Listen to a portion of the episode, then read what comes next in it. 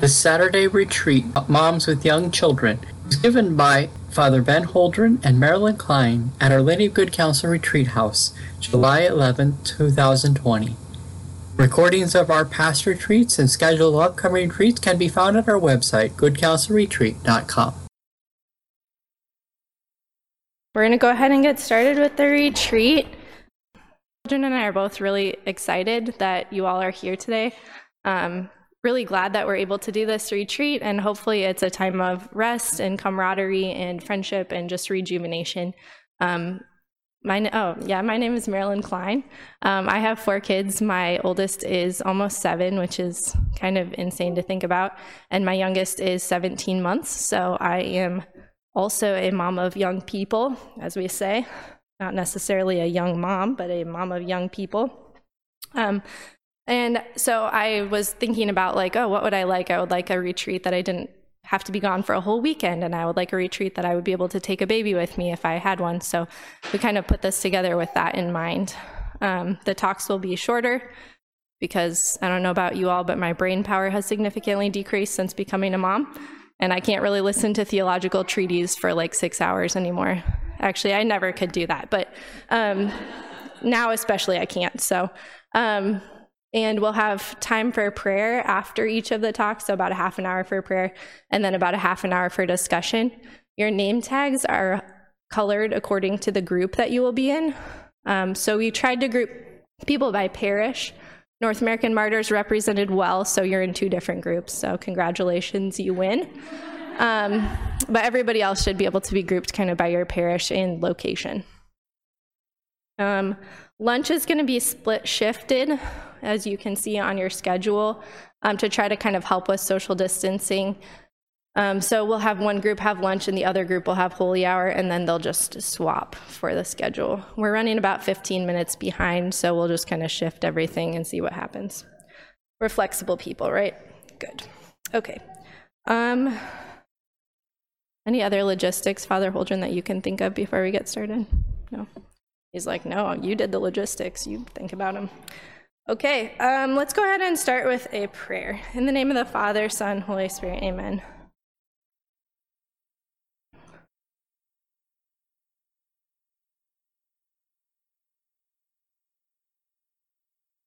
Heavenly Father, we thank you for this day and for this opportunity to be together. Uh, we thank you for the gift of marriage, the gift of family life, the gift of children.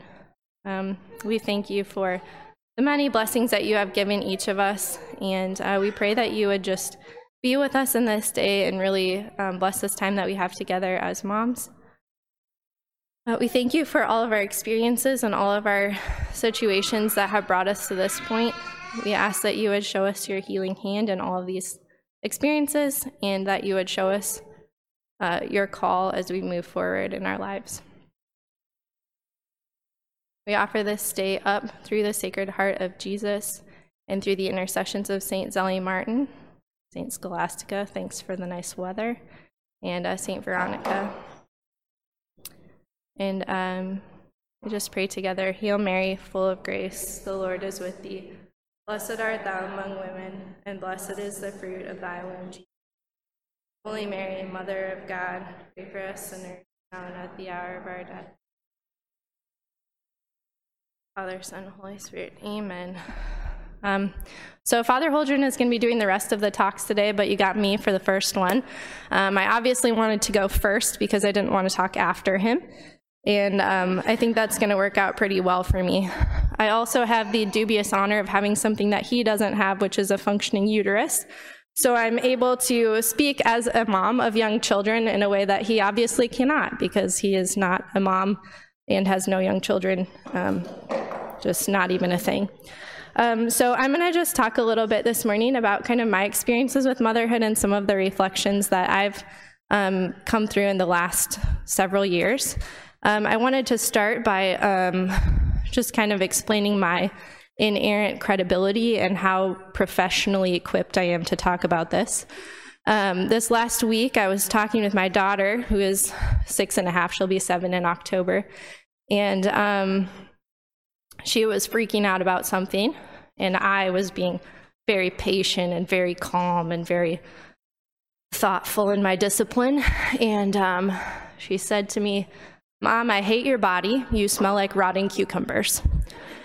And so I just really took that as a confirmation that um, I'm a professional parent and that I'm really equipped to talk to other parents. Um, I felt so equipped, in fact, that I asked my four and a half year old what I should talk about because who else could you ask for advice except your four and a half year old boy? He suggested that my topic should be, and I quote, stuff.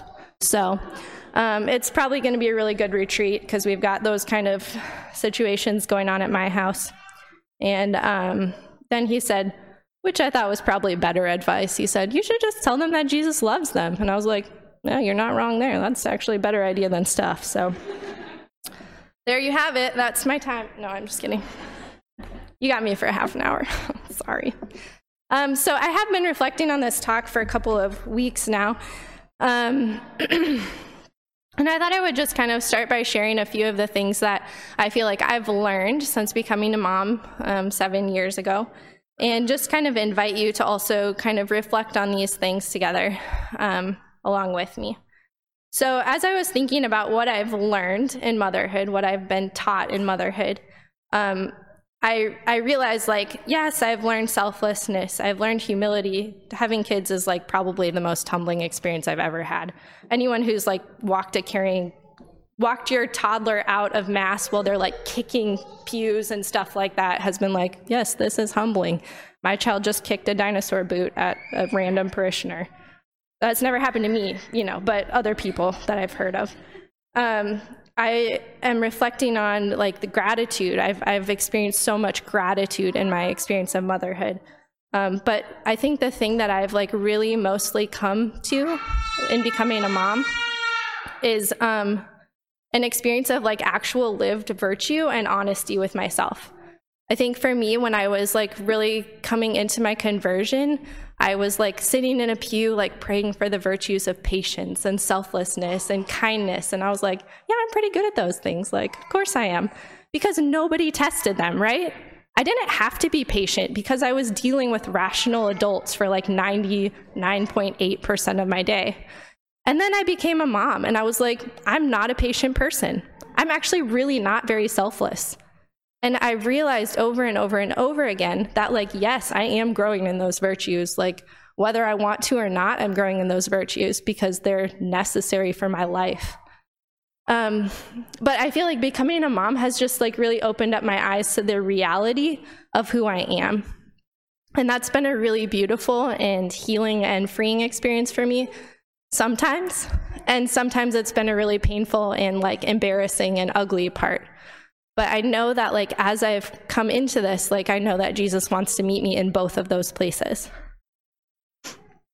So I feel like being a mom has really, in a lot of ways, taught me how to live in the reality of my life um, because you don't really get to fake things when you're a mom. I mean, you can sometimes, but like a lot of times you're just like, no, I am like super angry with you. It's three o'clock in the morning and I don't want to be here. And like t- figuring out how to turn that into a prayer and how to turn that into a, an honest life it has been really powerful. Um, I also was reflecting on the idea of sacrifice. Uh, I realized, like, as I was kind of praying through this, like, yeah, I have actually sacrificed a lot of things. Like, um, I was having lunch with a friend a couple weeks ago who is seven months pregnant, and the waiter asked me when I was having a baby, and I'm not currently pregnant. And I was like, oh, ouch, that's it's just the curry, actually, and the fact that I've had four children. So that's what we got going on here. Um, so the beach bod is in the past for me, and um, that's all right, you know. Um, I've sacrificed a lot of hours of sleep.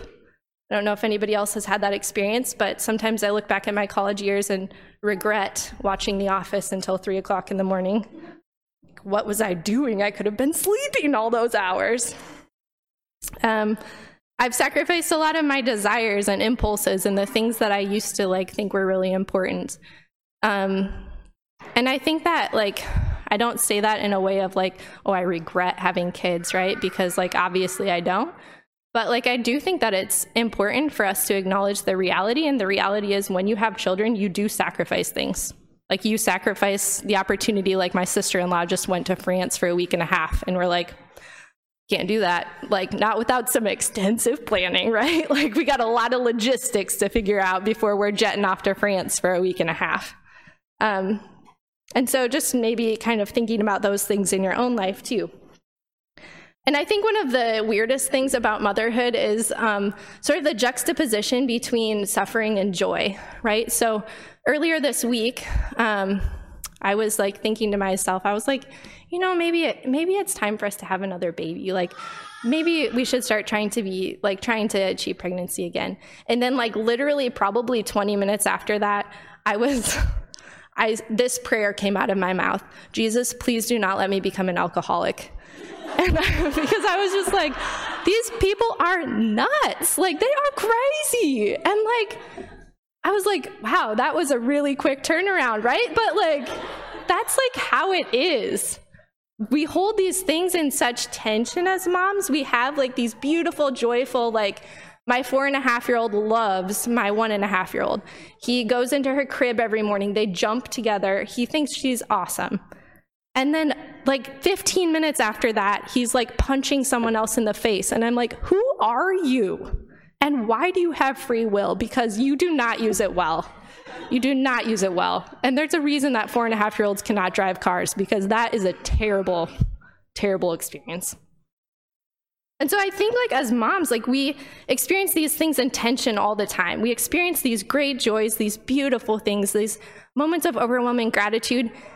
And we experience like these times when we're like, what did I do? Like, why did I sign up for this? Or this isn't what I thought I was signing up for. I thought I was signing up to like read silently with my children, and what I do the majority of my day is wipe butts and keep people from killing each other. Like, this isn't what I was envisioning when I envisioned family life.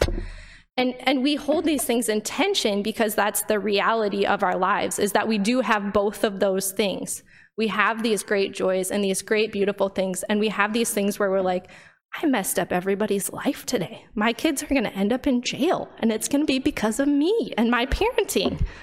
Like, and and those are like, I think like probably three to seven hundred times a day. I think to myself, I am not qualified for this. Like, I don't know what I'm doing. I don't know why I'm doing it. Like, what is happening to my life? And I think like we all kind of come to these experiences. We have these ebbs and flows, right, where things are going well and then maybe they're not going so well. We have um, like times when everything's kind of clicking and times when everything isn't clicking. We have three year olds and we have not three year olds, and those are very different things. If you've had a three year old, you understand that those are very different things. Three year olds are crazy. Um, yeah, and so um, I was talking with a friend about this talk, and she was like, I was talking about this idea of like death by paper cut, right? So, like, my younger brother suffers from depression, and his depression is pretty intense. And he went through like a very severe depressive episode a couple years ago. And I was talking with him about it, and I was like, I just like feel really bad for you because you have this like intense suffering in your life. He was like, Well, you have suffering too. And I was like, Yeah, but it's like wussy suffering. Like, oh, my kids aren't sleeping, boo hoo. I'm not like dying, you know? And he was like, Yeah, but like it's like a death by paper cut. And I was like, Man, I like that analogy, right? Because it's not these big, huge amputations. And maybe you have those in your life too, and those are obviously real sufferings. But a lot of times it's like this, like just the little slices, right? The little slices, the little cross of splinters that we're called to carry in our day to day life. And it's nothing glamorous and it's nothing exciting, but it is like real suffering. And it's important to acknowledge that too.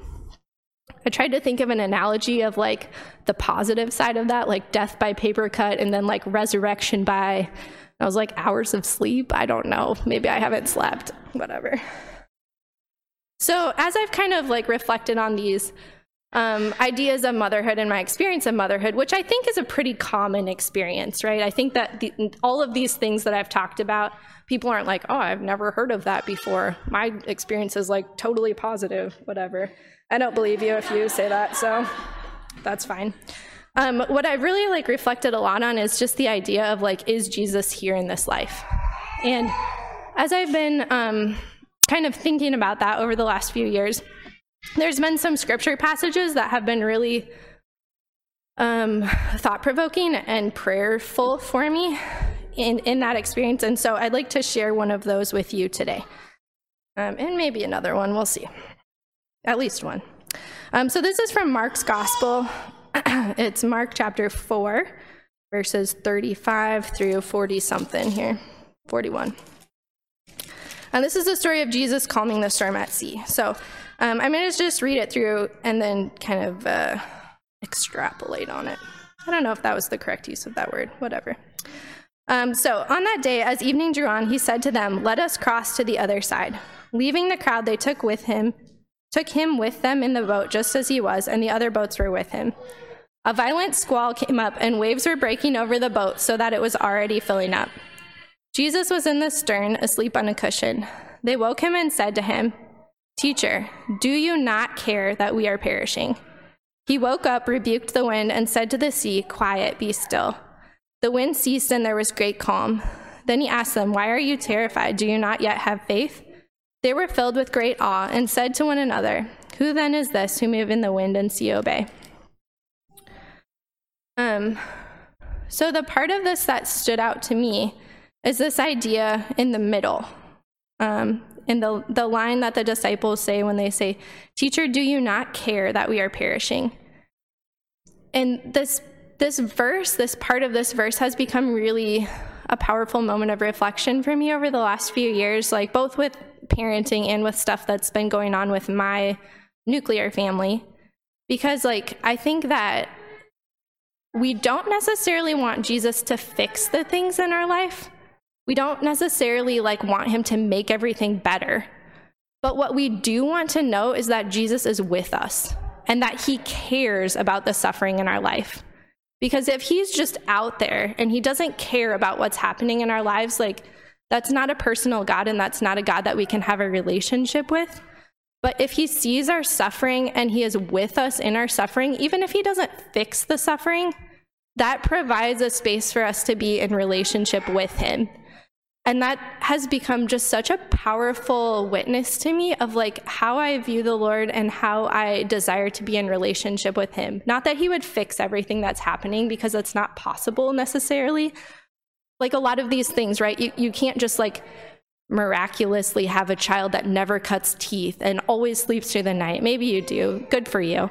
But like for most of us, these things are like sort of intrinsic to parenthood and they're not malicious things and they're not bad things. They're those those suffering by paper cut, the death by paper cut things.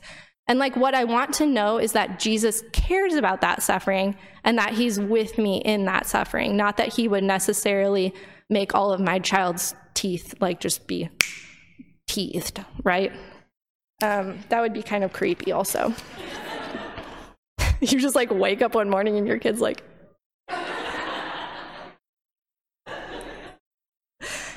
Side note, my two and a half year old just learned how to wink, and it is the cutest thing ever. So, um, so yeah, so I've just been like sort of reflecting on this, right? So, like, is Jesus actually present in the everyday, ordinary, messy things in my life as a mom? And the reason that I um, offered the book that I did for this retreat is because that is the question that that author, Laura Fanucci, posits. And she talks about these experiences of motherhood under the idea of sacraments. That's why it's called Everyday Sacrament. And I love this book because I think it really, well, it makes me cry every time I read it. And I've read it probably six times. And I've probably given away like seven copies of the book. So I really like it. So I'm really excited that y'all got it. Um, but she kind of talks about this finding God in the ordinary, which I think is like a really critically important thing to do. Because I think sometimes we can also have this temptation, at least I do, where I'm like, oh, like maybe I should have been in religious life. Like then I would be really holy instead of like wiping butts all the time and like listening to people fight about like what color is better. Like, no, that's not even a thing, people. That's not objective reality. That's a subjective opinion. Shockingly, my kids don't care, but they should because I'm right. And um, so like yeah finding this in the ordinary. So sometimes i'm like tempted to be like oh like if i was in religious life like maybe if i was like a missionary of charity right then i would be able to like go help people and i would be doing all these awesome things. And then i was like thinking like yeah i would be doing awesome things like taking care of kids in an orphanage and helping people and giving people baths and washing dishes. And those are all the things that i already do in my life So, like, it's not a question of like where we are in our vocation. It's like, is Jesus present with us in our vocation? Because he called us to this life and he wants us here. Um, so I think that that idea of like finding Jesus in the ordinary is so critically important to motherhood and to having a fulfilling experience of motherhood where you're not just like slogging through day after day. And yes, there's times of slogging through, and that's just how it is. But like to really have like a truly fulfilling experience of motherhood, I think requires vulnerability in our relationship with the Lord, acknowledging the sufferings that He's put in our life, and finding the ways that He is present with us in those sufferings. And another critically important thing that I think um, is super necessary for moms, especially moms that are in the stage of life that we are in, is friendship and vulnerability with other moms. And so, this has been one of the most beautiful experiences that I've had within motherhood is just this moment of like sharing a vulnerable experience and like having the other person be like, "Yeah, I get that. Like I I'm with you in that." And I think sometimes we like especially sometimes I think as Catholic moms like we feel this pressure because like right i have four kids. So when i go to menards people ask me about my family planning all the time. It's always menards which is weird. I don't really know if that's like a company policy there or something but like literally target nobody asks me fresh time people are actually helpful. Menards so wow four kids. I'm like yes we were here last week. Just give me my paint and let me be on my way but sometimes I think we have this like um, thing where we like need to present ourselves in a certain way. And that's great, but it also doesn't allow for vulnerability in relationships. I don't know if you all have experienced this, but I have where I am like trying to be friends with somebody, but they like never admit that anything is ever wrong in their life. And those friendships last for like maybe 15 seconds for me because I'm like, you know, if nothing ever goes wrong in your life, we just like can't hang out because I can't talk to somebody who is like always perfect. Um, and so my husband and I lived in Kansas City for about five years. Um, we moved here about two and a half years ago. But the first five years of my motherhood experience were in Kansas City. We also moved there when I was 37 weeks pregnant with my first baby, which was a terrible idea. Um, so I gave birth a week and a half after we moved to a new town where we knew like four people, and it was just a disaster train. So my experience into motherhood was a, a solid crash and burn experience, and um, it's gotten better since then, so that's good. But um, along with that, I really had a lot of really beautiful experiences of getting to know other moms. Um, when we first moved there, um, right so i gave birth to our first child like a week and a half after we moved to this new town. And um, birth was a thing. I don't know you all have given birth probably and it's it's an experience. I was not one of those people that doesn't know they're in labor and um, has a baby like an hour later. I was one of those people that was like what the hell? This is not what i thought this would be like. Um, yeah, we can talk about that later. We don't need to scandalize Father Holdren with our birth stories here. He's like, I don't care. I have nieces and nephews. That's fine.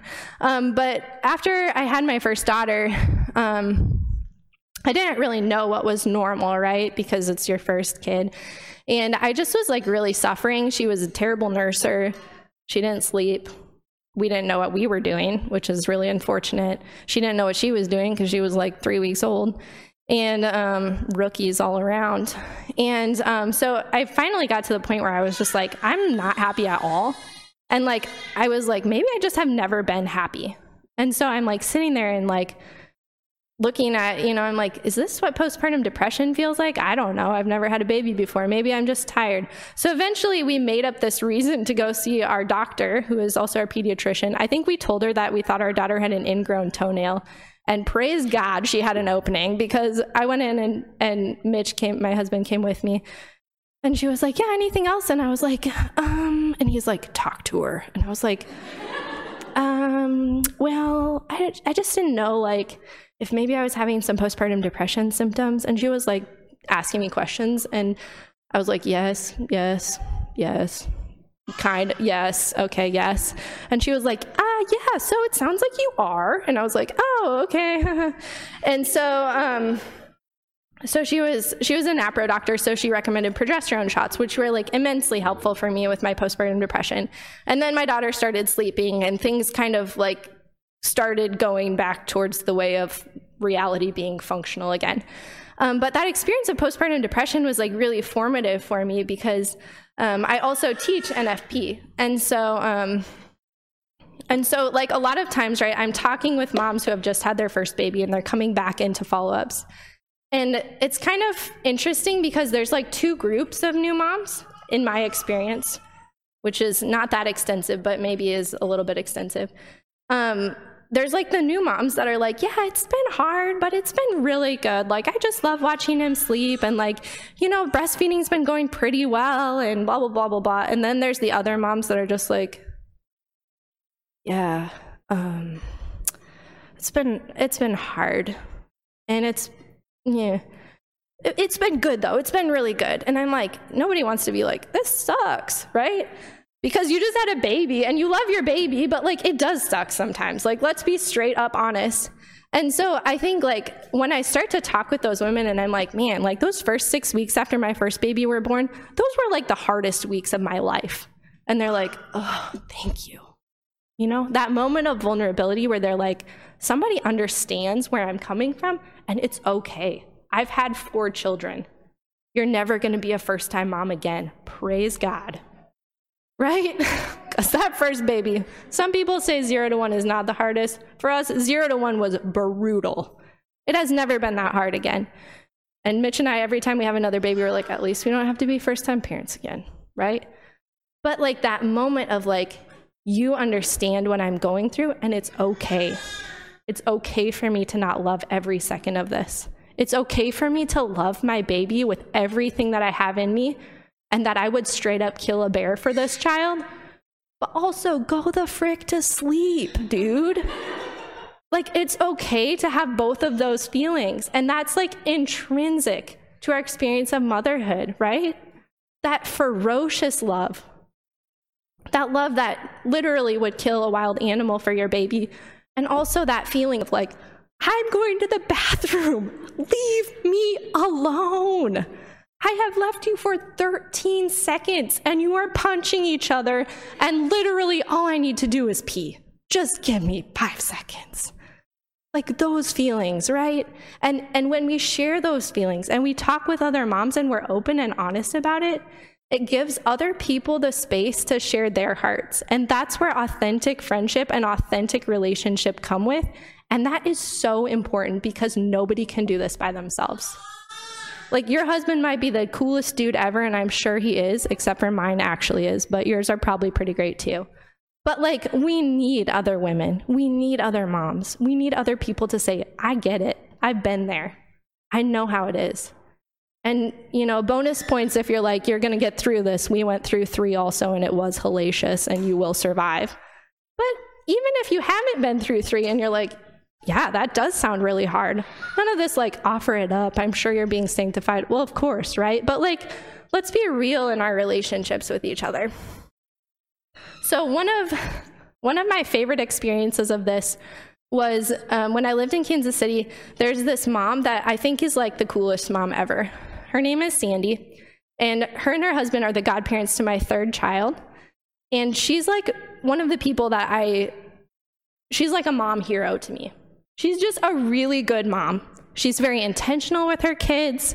She's very thoughtful with her discipline. She just like has her crap together.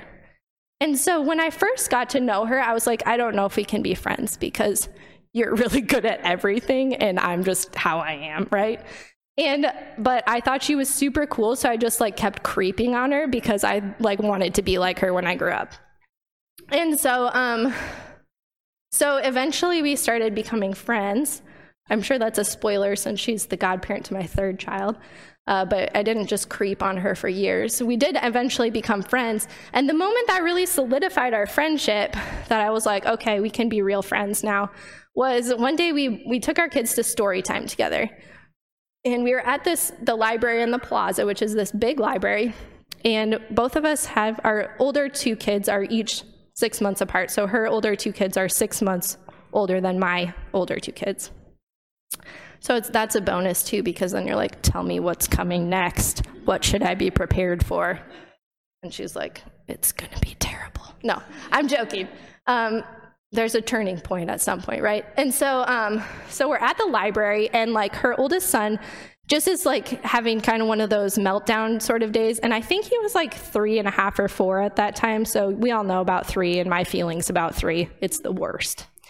Um, and so he was, so we're like done with story time, and they like move from story time room into this craft room. So we all go into this craft room, and they're like doing the crafts, and he's just like having one of those days, right? And so she's like, he's like crying and freaking out. She's like, You should just go. Like, craft time was done. I was like, Do you need help with anything? Like, can I help you? She's like, You should just go. And I'm like, Okay. So we like go to go check out books in a different part of the library. Meanwhile, I can hear Joe just getting louder and louder and louder. He's like freaking out, screaming, throwing, like kicking, throwing tantrum, flipping out. And eventually, so this goes on for a while. We're like checking out books. He's freaking out. And um, eventually, like, I hear the sound of his crying move out of the library. You know, it's like a siren when you can hear it like turning a corner and going somewhere else, except it's the siren of disgruntled four year old. Might have been three. Anyway. Um, and later she texts me and she's like, Well, I've never been escorted out of the library by the police before. And I was like, Sounds like you had an exciting morning. She's like, Yeah, she couldn't get Joe to calm down, right? This is like pro mom. She couldn't get Joe to calm down. So eventually she, and we live in Kansas City, so there's police officers in the library. That's just normal in our area of Kansas City. Um, and um, so eventually she like ended up asking this police officer to like i don't know if he carried her younger child out of the library for her while she carried her older child but she was like yeah i had to ask the police officer to help me get my kids out of the library. And i was like now we're friends. We can be friends now. Because if you who i think seriously is like one of the best moms best disciplinarians ever have to have your child carried out of the library by a police officer, like there's hope for the rest of us, right? And so like I just like think that these moments of vulnerability are like super important. Um, I'll share like one more story too. So um, I was also involved with a book club when I was in Kansas City, and this book club was like the best thing for New Mom Maryland because I started going when, yeah, you know, um, I started going when Sophia was like three or four months old just because I needed to be out of my house. And I like didn't know it was like a friend of a friend that started this book club and so I started going and I was like I don't even care who these people are. I just like need to be out of my house with other people that are moms. Turns out they were all awesome. Um, it was great because I was like the liberal of the group. They were all like Latin mass, homeschooling families, and I was like the focus missionary crazy lady, right? And that was a new experience for me. Um, and um, but they were like awesome, and all of them had more kids than me, and they all were like pretty legit parents. And so um, just like listening to them share their stories of parenthood, like the good and beautiful things that happened, but also the things that were really hard. And like a lot of them had really hard things happen while we were in the book club because I was in it until I moved. Um, yeah, and just like people coming and, and having different experiences and having sick kids. And one of the girls, her son was diagnosed with diabetes during the course of the book club. And um, just like sharing life together. And we talked about our books sometimes, which I never read because I'm bad at reading things on a timely fashion. I did read Kristin Lavransdatter. Has anybody read Kristin Lavransdatter? That book is dumb. Erlend, don't even get me started on Erlend. If you haven't read that book, we'll talk about it later. Um, anyway, we, we, I, that was like one of the only books I read in that book club. Erlend, come on. We always joke about naming one of our kids Erlend. Um, so, for those of you who haven't read it, Erlend is an idiot, and that's basically all you need to know. Okay, so in this book club, other than reading Kristin Lavransdatter, we talked a lot about our lives. And I remember, like, at one point, um, talking with one of my friends, Maddie, and she was sharing with me how when her, she had four, four or five sons at that point, I think, four sons. And she was telling me how um, when they found out they were pregnant with their third son, she was really upset because they were not hoping to get pregnant at that time. And they were, um, it was just like not a good time for their family. And they were like kind of financially strapped. And there was just like a lot of variables that made it not the best timing. And I remember her telling me, like, yeah, like when we found out we were pregnant with this baby, like I cried. And I remember at the time being like, oh my gosh, like that's kind of terrible. Like I hope that I never cry when I find out that I'm pregnant. Um, but I was like, I didn't say that obviously because I'm not a jerk. But like, it was like this moment of vulnerability. And I was like, okay, like, you know, I hope that I don't ever experience that. So fast forward to a year and a half, two and a half years ago, we found out we were expecting our fourth baby when our third baby was seven months old. And it was not really what we were expecting. And I did cry when I find out, found out that I was pregnant with her. And I remember thinking to myself, I'm so glad that Maddie told me that. Because, like, I knew that Maddie was an awesome, holy woman. I knew that she loved her kids with the ferocity of a mom. I knew that she would never, ever trade that baby for anything. And so I was like, okay, like, if she can do all these things and like have this experience of like being upset, it doesn't always have to be like this. Like, I know that because of her vulnerability, I felt like, okay, these emotions that I'm experiencing, like I'm not, A, I'm not always gonna feel like this. And B, like it's okay to feel like this. Like other good, holy women that I look up to have also experienced this, and it's okay.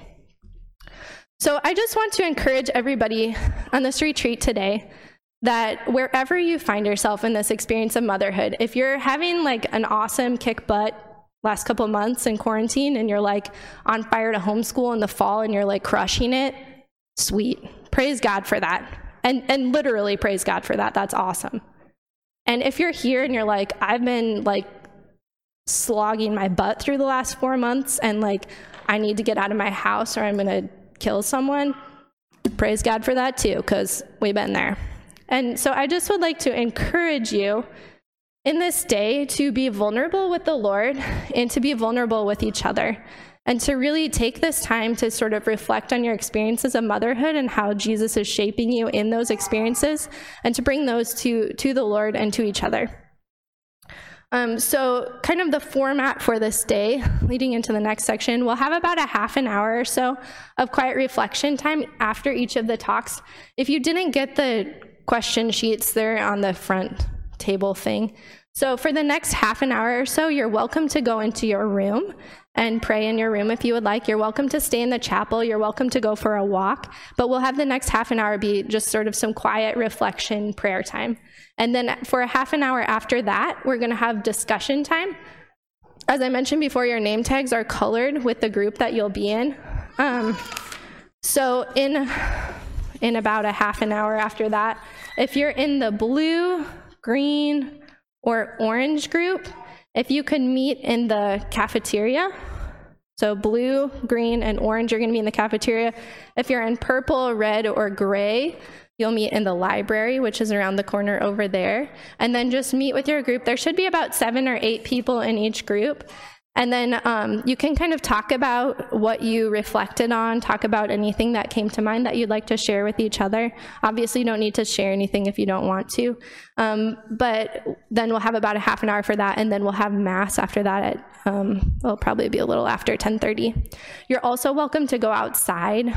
It, um, yeah. So if, if you feel more comfortable having a group discussion outside or your group wants to go outside, I've been praying to St. Scholastica for weeks for nice weather, and I think she showed up. So I'm real excited about that. Um, yeah, so you're welcome to do whatever. I will use my powerful bell ringing skills to let you know when it's time to move into the discussion part. I won't ring it in the baby hallway, but I'll ring it out here. And um, yeah, let's go ahead and close with a prayer. In the name of the Father, Son, Holy Spirit, amen. Heavenly Father, we thank you so much for this day, for this opportunity to be together. We especially praise and thank you for all of the moms that we know that are true examples of motherhood, that we look up to, that we have shared life with, um, for our friends, and for those who are um, in the trenches along with us. We praise you for those women, and we thank you for our husbands and our children and our vocations. And we just ask that you would be with us on this day that would be a holy and beautiful experience for each of us. And we pray all of this in Jesus' most holy and most sacred name. Amen. Father, Son, Holy Spirit. Amen.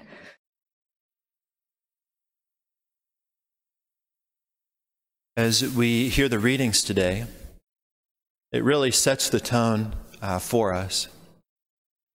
Uh, we have um, the prophet Isaiah, and his mind and heart are lifted to God. And that's exactly what we've come here for to ask the Holy Spirit to fill our hearts, to fill our minds, and to lift them up towards God. Um, it's the only thing that we have to worry about today. Is just allowing the Holy Spirit to lift our minds and our hearts to encounter the love that God has for us. That's it. And your life is very, very different than mine is. Uh, one of the luxuries of the priesthood of celibacy is silence. and the thing that you never get, uh, silence. And so, what a gift uh, just to have, you know, these uh, these hours. And um, to really ask our Lord to pour uh, His love deep within our hearts. And maybe you have an experience like Isaiah. And as your mind and your heart are lifted, and you begin to encounter Jesus, maybe you have an experience like him, and he says, Woe is me, I am doomed.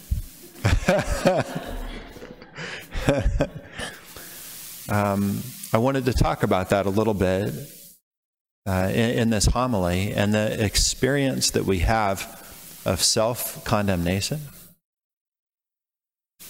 But if you notice, you know, here's the spoiler alert. Uh, do you see how fast love and healing take place within Isaiah? The angel comes, sent by the Lord, a seraphim, holding an ember with tongs taken from the altar and just touches the mouth of Isaiah. See, now that this has touched your lips, your wickedness is removed, your sins purged. Holiness has very, very little to do with us and our strength. Very little. Holiness has everything to do with the deep love that God has for each one of us. It's nothing for God. Nothing for God to accomplish healing and love within us. And do you see the, the confidence that this gives Isaiah? I heard the, the voice of the Lord saying, Whom should I send? And he says, after that happens, right? He goes from woe is me to send me. That's the Holy Spirit. That's what we pray for. For a real receiving of the Holy Spirit, and that happens especially in the Eucharist. And you don't have to wonder, okay, if I pray hard enough, is it going to happen? If I work hard enough, is it going to happen? Uh, it is going to happen in the Eucharist.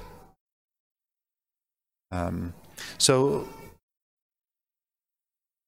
let me um, talk through some things um, that have been really helpful for me, and uh, I hope helpful for you as well. As I was meditating on these talks, the scripture verse that really came forward was Jesus saying, Come to me, all you who labor and are burdened. Come to me. He says, I give praise to you, Father, because you've revealed this to the childlike. Not somebody who has it all figured out, right? Not the wise and the learned, but it's the childlike. You have revealed this to the ones who know they don't have everything figured out.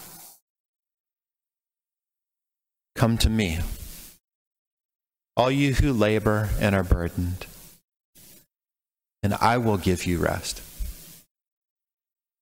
Take my yoke upon you and learn from me, for I am meek and humble of heart, and you will find rest for yourselves.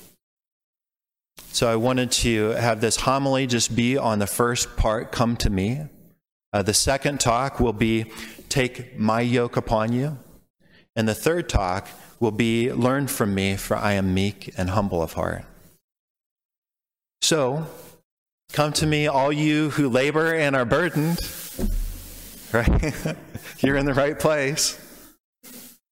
Um, what causes labor? What causes burdens? Within every human heart, there are these deep desires that we have. And we have a desire for perfect love. So, to be perfect love for others as a mom, to be loved perfectly by kids and spouse. And when we look at that desire, it's a desire for perfect. Um, I talked to some moms uh, a while back, and I said, what, what are the desires of your heart? And they said, Well, I really desire to be present with my family. And there's a perfect desire. I want to be perfectly present. I have a desire to want to suffer, and I want to do that perfectly. I have a desire just to live with simplicity perfectly. I have a desire to never get angry and to never yell. Perfect. I have a desire to raise kids with their eyes that are on heaven. I have a desire to let go of control so my kids can be independent. I have a desire to keep peace by surrender. I have a desire for my kids to place their trust in me. And do you notice those desires? We desire those things perfectly. And I, found it very enlightening when I heard this. If we have, you know, kind of a tra- trajectory towards heaven of those perfect desires, and then we look at where we actually are, the difference between those two is called suffering. The difference between our desires for perfect and our very normal weaknesses and limitations and sinfulness, the gap between those two is suffering. Come to me, all you who labor and are burdened, and I will give you rest. Do you remember St. Peter? And he was on the boat and he was rocked by the storms, right? We can say he was laboring and he was burdened under all of those storms. And Jesus came walking to him on the water. And Peter's heart was filled with this very interesting desire. Do you remember what it was?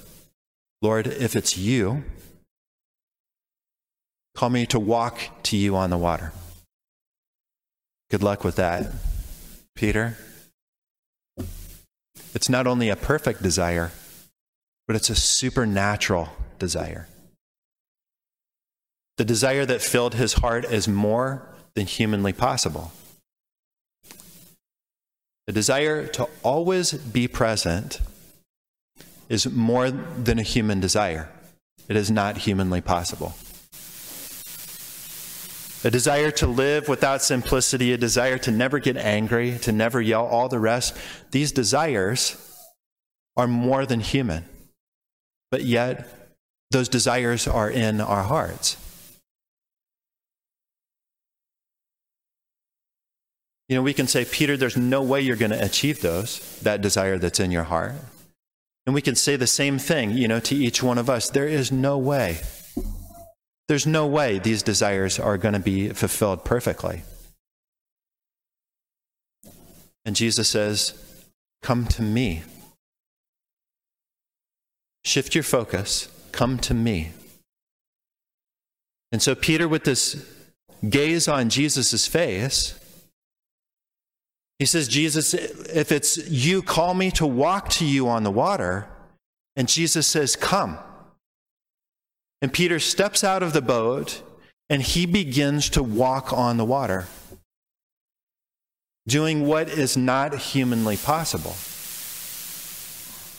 Jesus is the one who placed that desire in his heart.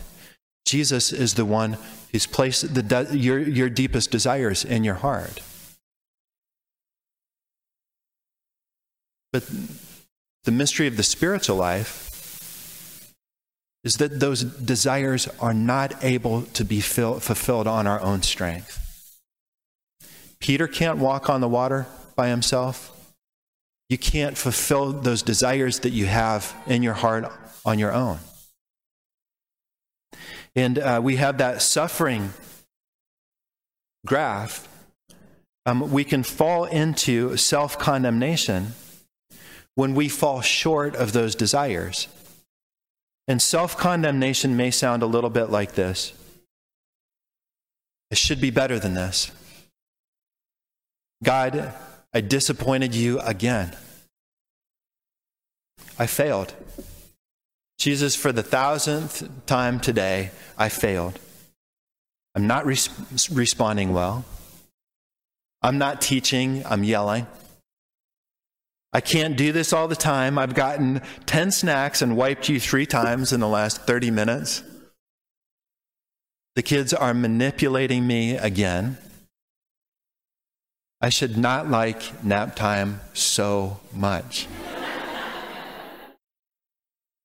Maybe I should not have stayed at home with the kids because I'm just screwing them up. Self condemnation. Self condemnation uh, can be a huge, huge gift in the spiritual life. To experience that suffering of falling short from our perfect desires. Now, it can crush us, right? How many times has self condemnation crushed us? And we just carry around that burden and we're laboring. But self condemnation can be a huge gift in the spiritual life if we remember Jesus' words Come to me, all you who labor and are burdened, and I will give you rest.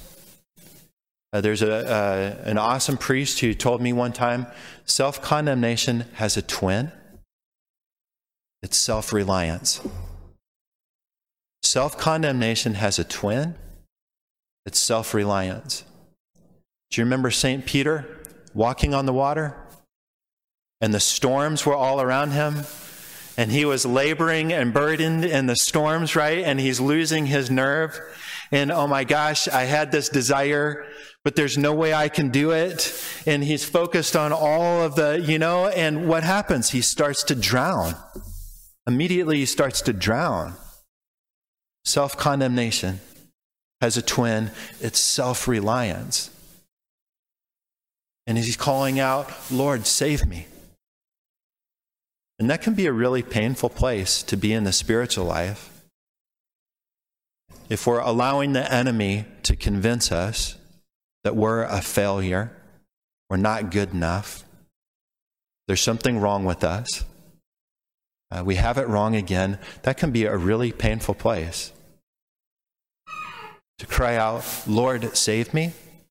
And the enemy can move into that place and say, You are not worthy. You're not worthy of Jesus' love for you. You're not worthy to be close to Him. You've failed too much. You are rejected. Uh, that rejection is what we call shame. And it's the original attack that the devil had uh, to Eve in the garden.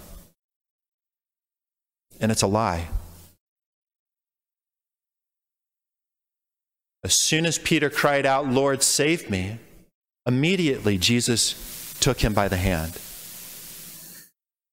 How can we cry out, Lord, save me, in those times of self condemnation?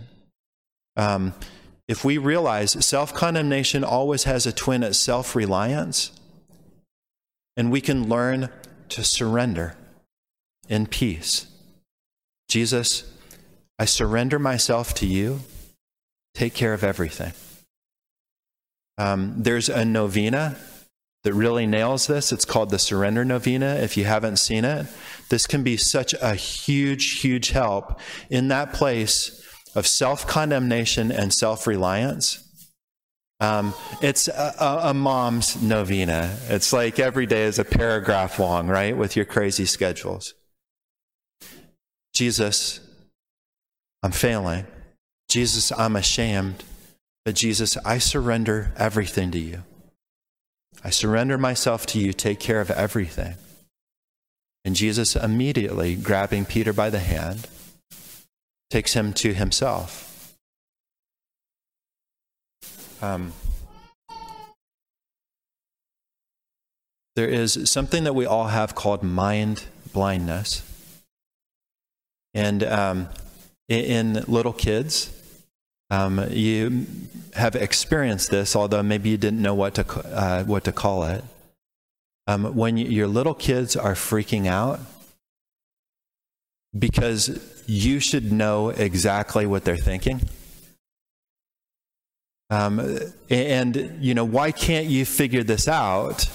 Uh, in the midst of my screams, you should know exactly what's going on in my mind. A little kid um, at a certain uh, psychological development doesn't understand the difference between his mind and his parents' mind. It's called mind blindness. They think their parents' thoughts are their thoughts, their mom's thoughts are their thoughts. And it's not until later they realize there's a difference. It happens all the time to us in the spiritual life. We think God's thoughts are our thoughts. The way that God sees us is the way that we see ourselves. And we don't understand there's a difference. God's thoughts are not our thoughts, and God is unfazed by our weakness and our limitation and our sins. Unfazed. We need God to speak into our mind blindness and to help us remember that. Just like your little kids need you to be able to speak into their mind blindness, we need Jesus to speak truth into our minds in that place of self condemnation and self reliance. And this is why Scripture is so important for moms. All of us, but for moms. Because in that place of self condemnation, we need Jesus to break through our thoughts and to help us to know how He really sees us. And the biggest place where that mind blindness is shattered is the cross. If we can remember this image, Jesus on the cross is saying to each of us, I'm willing to take all of your weakness. I'm willing to take all of your limitations. I'm willing to take all of your sins onto myself, allowing my heart to be pierced out of love for you. Because my love for you is never going to fail, ever, even until death. Come to me, all you who labor and are burdened, and I will give you rest. Do you see how Scripture can break through the lies that we're told by the enemy? And we can really hear what Jesus thinks about us. We need that. We're not okay without that. We need his voice speaking into the lies. And so we ask as we're gathered here uh, with Jesus to receive this beautiful sacrament of the Eucharist, that He would um, fill our hearts with the grace, a new awareness. When we start to slide into the self condemnation, to realize I'm being self reliant. And if I'm being self reliant, Jesus, I surrender myself to you. And having the grace just to get a favorite scripture verse or um, to, to you know just go through the gospel of the day or that grace to pick up the word of god and to allow jesus to speak truth into our hearts. Uh, and we ask jesus to continue doing that uh, in the beauty of this mass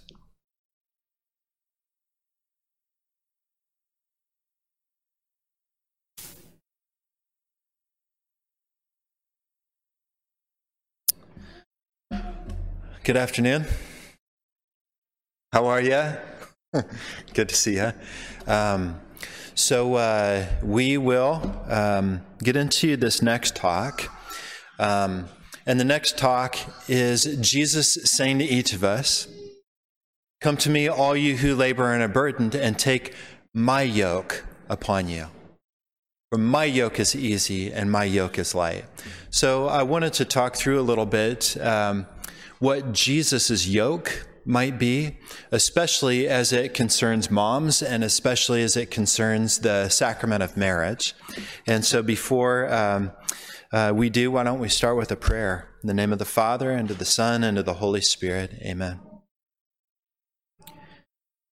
Jesus, we remember you. And always present with us from the moment of our baptism, our hearts have been united to yours. We're already there in union with you. Present in a special way in the sacrament of your Eucharist. Your risen body, blood, soul, and divinity here with us. Jesus, we remember the wounds that you still bear in your hands, in your feet, in your side your heart pierced out of love for each of us. Please, Jesus, continue to send the fire of your Holy Spirit deep within the hearts of these moms. Come, Holy Spirit. Fill them with the graces that you most desire for them. Come, Holy Spirit, fill them with the graces that Jesus has won for them from his cross.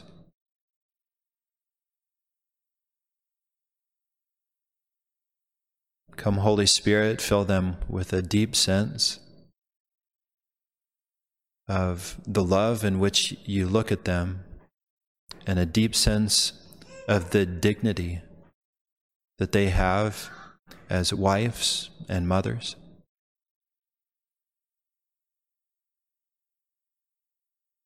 And we entrust this time to you, Blessed Mother. We ask that you would take us in your arms uh, to drive out all uh, lies and all attacks of the evil one, that you would crush um, his head with your heel.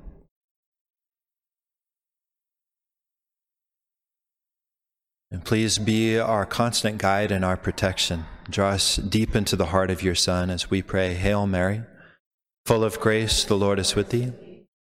Blessed art thou among women, and blessed is the fruit of thy womb, Jesus. Holy Mary, Mother of God, pray for us sinners, now and at the hour of our death. Amen. In the name of the Father, and of the Son, and of the Holy Spirit. Amen. So, the question I wanted to have us reflect on is uh, who is it that we're yoking ourselves to? Who or what are we yoking ourselves to? Um, it's very, very easy in our culture to get yoked to uh, things that are separate from Jesus. Uh, very easy to yoke ourselves to worldly things It's very easy to yoke ourselves to what other people think of us.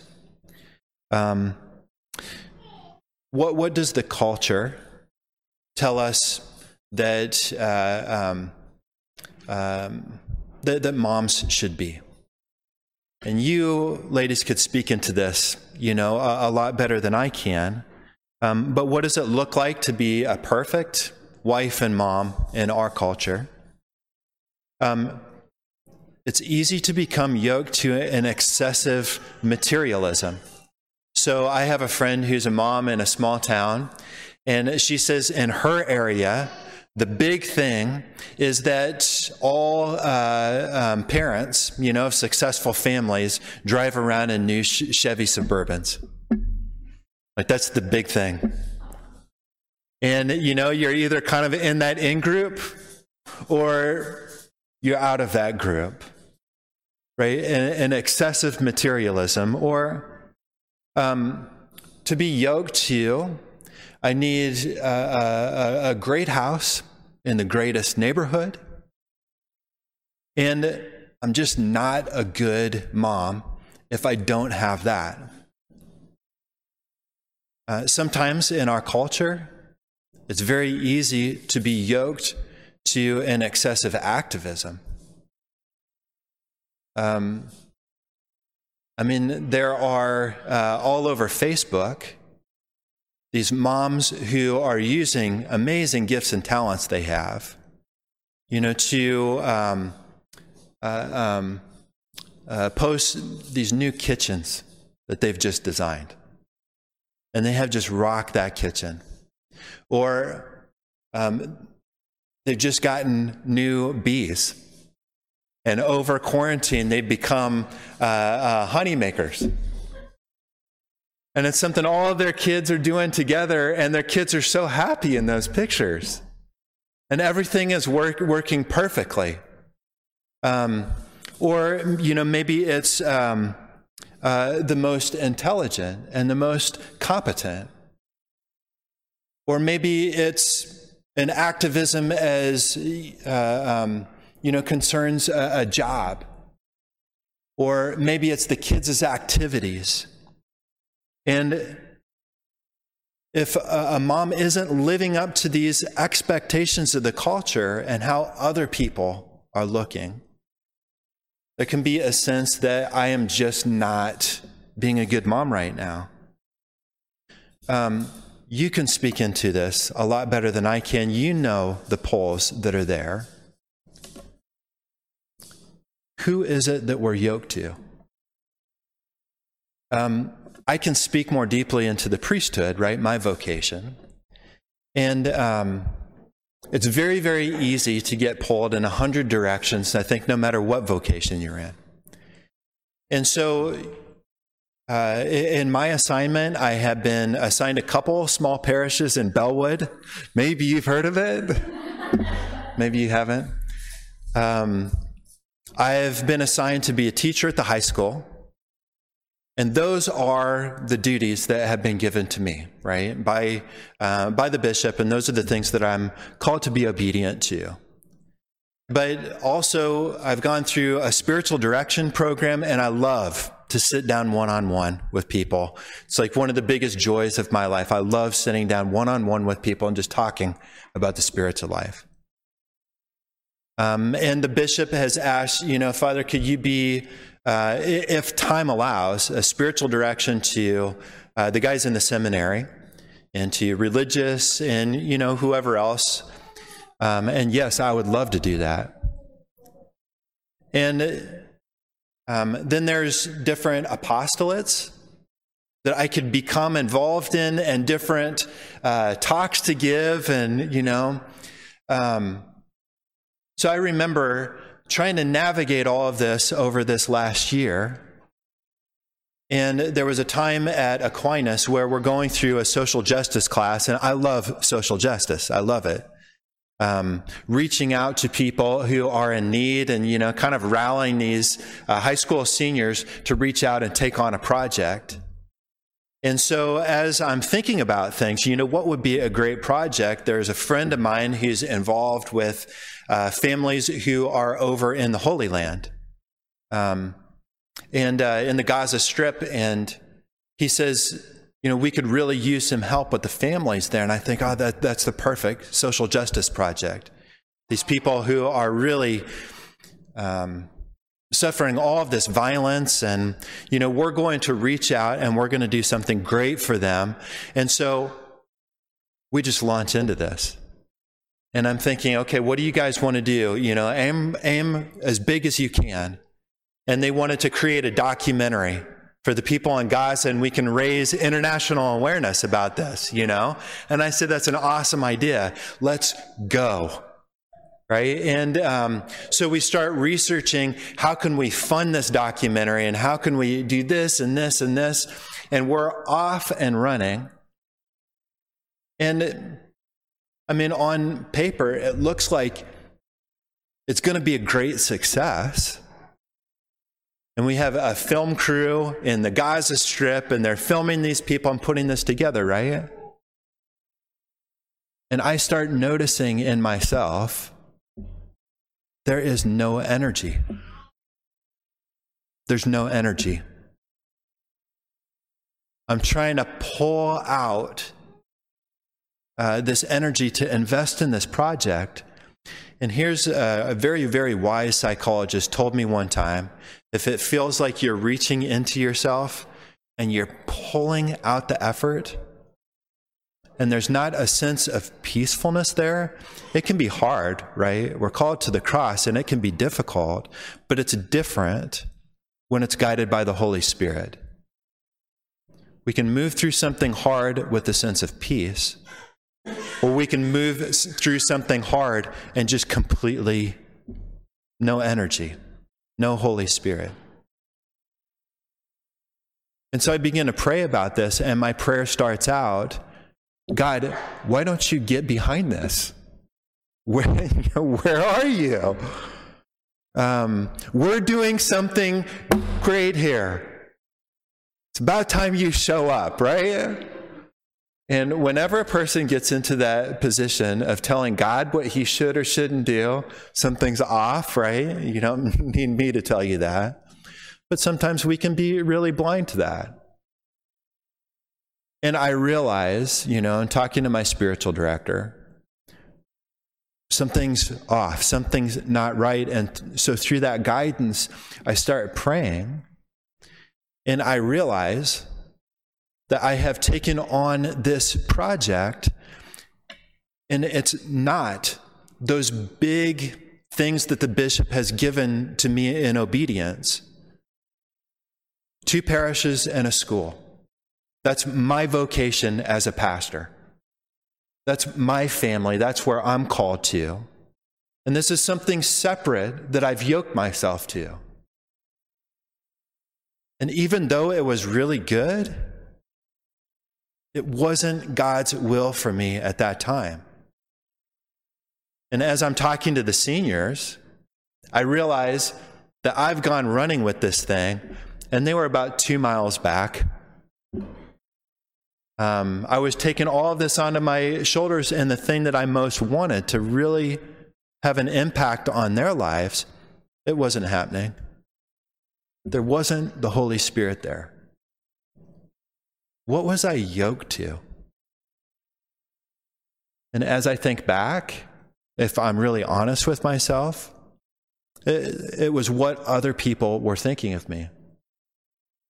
We had a great project that we did the year before and the year before. It started to create a little bit of a buzz. We were in the Southern Nebraska Register. and I had started to notice other people noticing me. And here's something great, you know? I was yoked to what other people were thinking of Father Holdren and I wasn't yoked to Jesus anymore. And there wasn't rest. And that was intentional on Jesus' part because I needed to come back to the place where He was calling me. As a spiritual father and my vocation as priest, I needed to come back to that place. Who are we yoked to? Um, we heard in the gospel today Jesus saying, Don't be afraid of the ones who have no power over your soul. Don't be afraid of them. Um, I think what Jesus is saying is that he wants each of us to turn back to him and to move through life with eternity in mind. Um, St. Augustine said there are two loves in every human heart. Um, there is uh, a struggle between these two loves. And the first is a love of myself as I push away God. And the second is a love of God as I push away myself. A struggle between these two loves. And one is a focus on this life and this world and the things that are going on in front of me. And the other is a focus on eternal life. Um, it's a focus on heaven. Um, I wanted to take j- just a, a few minutes to look through the sacrament of marriage and what God has revealed about the main purpose of the sacrament of marriage. Uh, just like I needed to take a close look at what God was calling me to, and that helped me to say, uh, to know what to say yes to and know what to say no to. I think any light that shined on that this primary sacrament that we've been given um, it, it helps all of us to be able to do the same, to know what to say yes and no to. Um, I've been going through a document called Familiaris Consortio. And it's a special document that has written to shine light on the beauty of the sacrament of marriage. And um, it's written by St. John Paul II in a synod and uh, this was uh, written based off of Vatican II, which is an ecumenical council. So here is the highest authority of the church shining light on the beauty of the sacrament of marriage. Um, there was one, uh, uh one mom who said to me um, a while back, I just want people to see me as more than a wife and more than a mom. And I think there's a lot of truth in that statement. Right? Each of you have particular gifts and talents that you've been given, and ways that our Lord wants you to use those to really bring goodness into the world. But there's also, um, I think, a lie that can start working into that. I want people to see me as more uh, than a wife and more than a mom, more than a wife and more than a mom. In the eyes of Jesus, a wife and a mom has so much dignity so much beauty. Um, this is what I want to shine light on, is what the church, uh, how, how God through the church speaks beauty into the sacrament of marriage. Um, and it's, you know, it's, it's not to say that those activities are bad. That's not what I'm trying to say at all. It's just we want to be yoked to Jesus so he helps us prioritize things and yoke to him then those great activities that um, flow from our primary sacrament. Um, so, this is what Familiaris Consortio has to say. Marriage is special and that it's a real symbol of Jesus' saving action on the cross. And it's a sacrament that's unique because there's two people who participate in it. The other sacraments, it's just one person. Marriage, it's two. A communion of two persons, and marriage is making present Jesus' incarnation and his covenant, Jesus' incarnation, when Jesus received his human body from our Blessed Mother, it was the eternal divinity of the second person of the Trinity assuming a human body. It was a marriage of divinity and humanity. Just like a priest makes present Jesus and his sacrifice of the cross and the Eucharist, when he raises it, he makes present Calvary. Your marriage makes present the incarnation of Jesus, a marriage between God and humanity. Um, it also makes present covenant, which is a family bond that wasn't there before and then it is. Think about what happened when you entered into the covenant of your marriage, um, you and your spouse entering into that new family bond. It's making present the family bond that Jesus has formed with us. Um, in marrying humanity and divinity in his person, Jesus has also married um, us to himself, each one of us. Um, marriage makes present covenant. Um, a married couple is called to live this very love of Jesus who has poured himself out from his cross. Jesus on the cross is the entire plan of marriage revealed. And the first and fundamental covenant, the foundational covenant that the sacrament of marriage is focused on, the first task of the family is to develop an authentic community of persons. And the first communion is between husband and wife. Um, just like within the priesthood, the main purpose of my vocation is to be a spiritual father to my parishioners, to be a spiritual father to the students at school. The primary meaning of your vocation is to give yourself completely and totally to your spouse. And if that relationship um, is not secure, it's very easy for us to get yoked to other things. If that relationship is not secure, we're not yoked to Jesus. We haven't taken Jesus' yoke onto ourselves.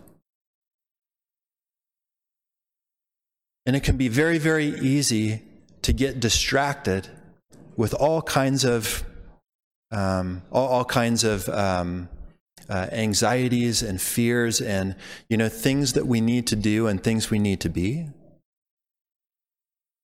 but here is the primary meaning of the sacrament of marriage um, this communion is characterized by unity and indissolubility uh, it cannot be dissolved and so a question to reflect on how is your relationship with your spouse right now? Uh, this communion is the foundation of the communion uh, that you have with your kids. And your kids as brothers and sisters, relatives, all of it is built on this. Um, and of course, there's no family that doesn't know selfishness. you know, and, and doesn't know discord, and things are going to be rocky, and um, the spiritual life, it's going to be messy, and that's okay. Um, but inviting Jesus into that relationship with your spouse is being yoked to Him. Uh, Familiaris Consortio it goes on to say God has created man and woman in His own image and likeness, and their crown and perfection is a special sharing in God's love and His power as Creator and Father. And it's through the cooperation with Him in transmitting the gift of human life an intimate communion of love and an intimate communion of life. Um, I was talking with a nurse who was telling me uh, about the beauty that she saw when she was uh, on a surgical team helping in um, uh, um, in the hospital. I don't know whether it was the NICU unit, but um, her surgery, the thing, the surgery that she loved the most was when she was uh, helping with C sections.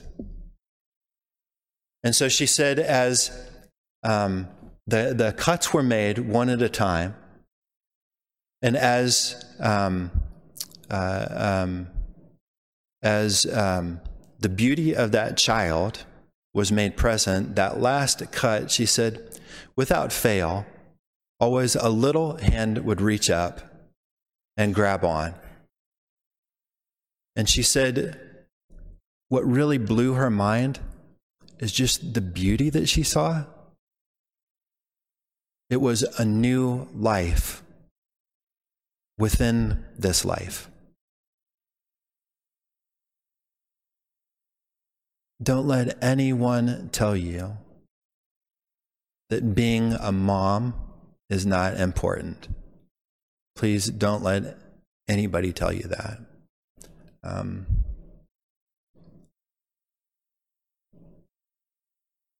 God has called you to be the ones who bring about life. And, you know, maybe there are some who struggle with infertility. God is still calling you to bring about life. Still calling you to bring about life. There's a, a different way, but it's not any less. It's just going to be different.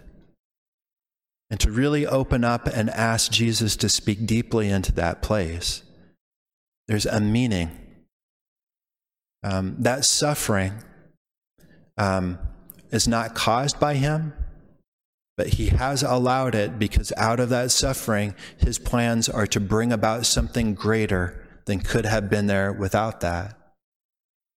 And you're still called to be a mom, and you're still called to bring about life. Our culture does not understand the beauty of life because our culture doesn't understand eternity. Uh, St. Catherine of Siena has some incredibly beautiful words to share that God the Father spoke to her about the relationship that we will have with our loved ones in eternity. When you enter into heaven, the relationship that you have with your kids, it's going to stay it will not diminish at all, and actually, it will increase. You will, for all eternity, be the moms of your kids. You will have a special relationship with them in heaven. Now, this is uh, just kind of a silly analogy, you know, but maybe something to, to help uh, begin to wrap our minds around. Um, there's a little uh, fifth grader who told me this one time in CCD when I was a seminarian. She says, Picture a mountain, and a bird flies to the mountain, sharpens its beak, and then it flies away. 50 years later, there's another bird that comes, sharpens its beak on the mountain, and flies away. 50 years later, another bird comes, sharpens its beak on the mountain, flies. 50, I'm like, okay, I get it.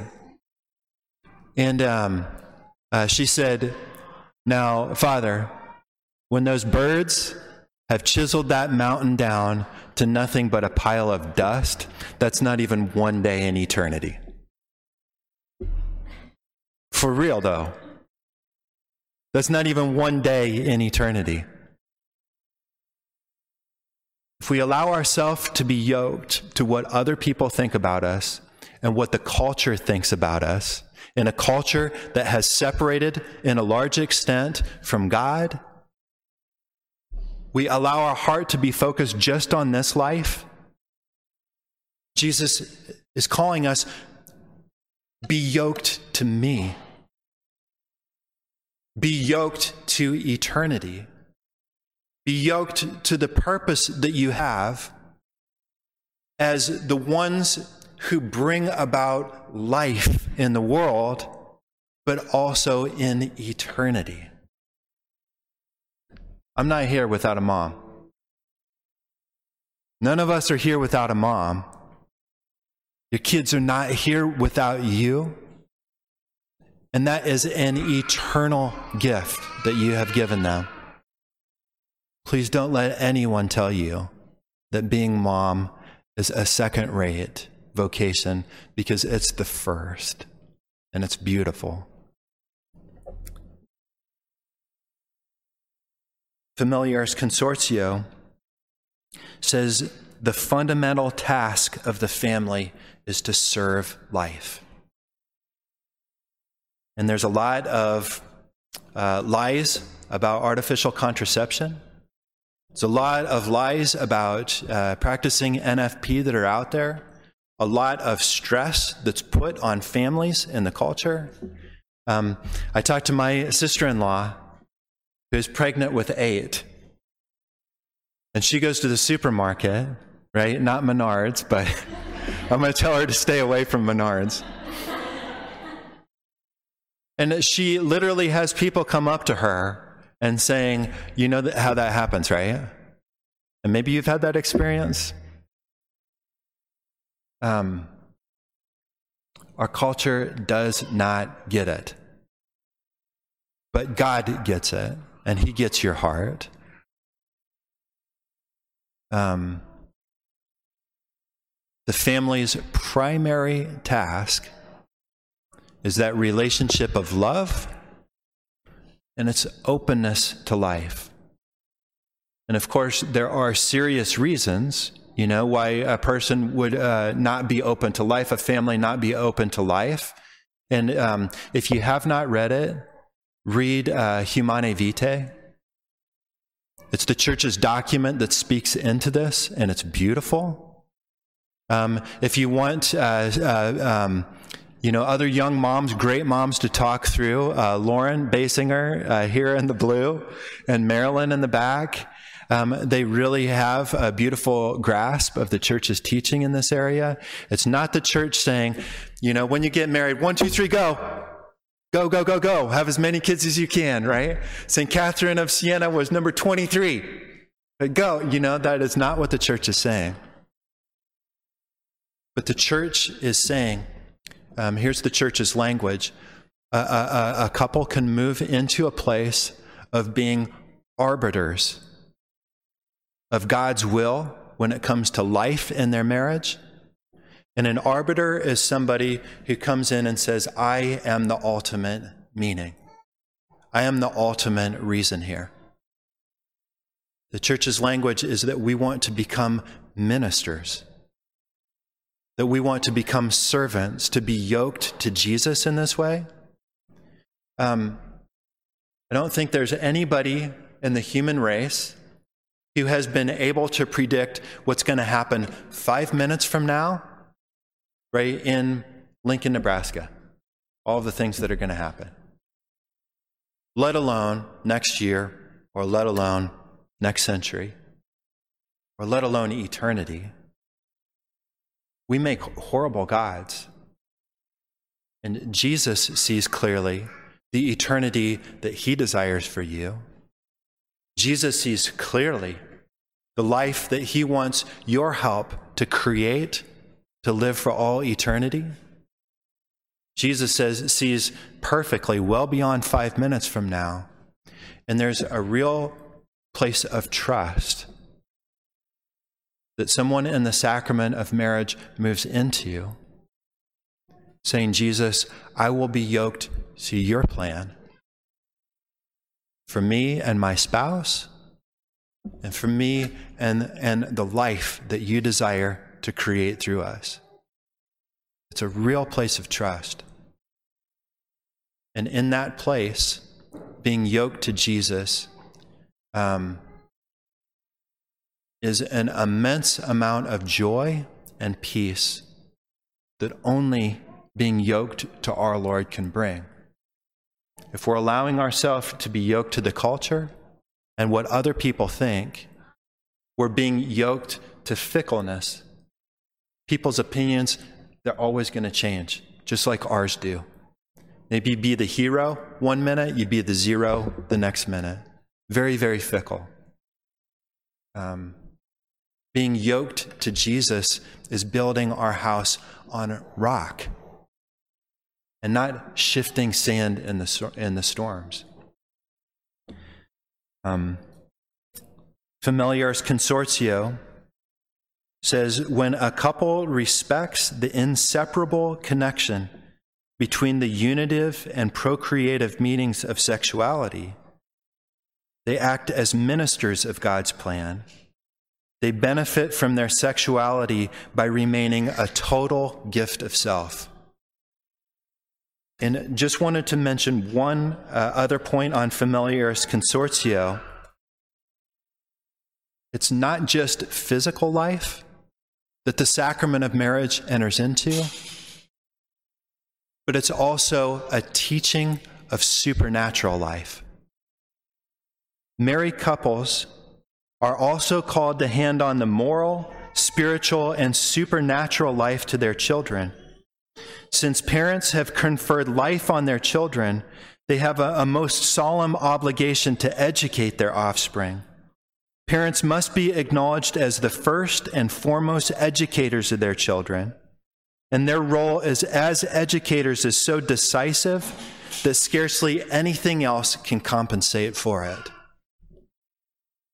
Because of the unique relationship you have with your kids.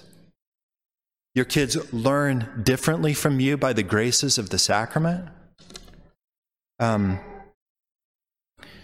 and I think that our culture, again, it doesn't give us much help in what this is meant to look like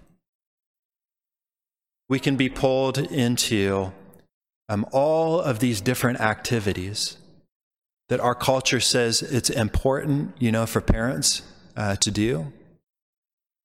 But we can miss spending that time really educating our kids in the faith. Um, Jesus says, What good is it if we gain the whole world? but we lose our souls. I think light shine on this in the sacrament of marriage. It gives uh, that strength to be able to say yes to things and no to things. Um, you know, maybe just a, a question to reflect with is Are there things that have been pulling me away from really spending some good time educating my kids um, in the love that Jesus has for them. And just some different ideas uh, uh, in the document by praying with children. Are there things that have been pulling you away from being there and praying with your children? By reading the Word of God with them? By introducing them deeply through Christian, Christian initiation into the body of Christ to be able to walk them through this is the beauty of the sacraments. You know, here's the beauty of confession, the beauty of the Eucharist of confirmation. In this, they become fully parents, begetters of bodily life, but also supernatural life that flows from the Spirit through the cross and the resurrection of Jesus. And so let's just end, um, uh, end on a prayer. In the name of the Father, and of the Son, and of the Holy Spirit, amen. I give praise to you, Father, Lord of heaven and earth. For although you have hidden these things from the wise and the learned, you have revealed them to the childlike. Please, Jesus, give us the permission to be little children in your arms.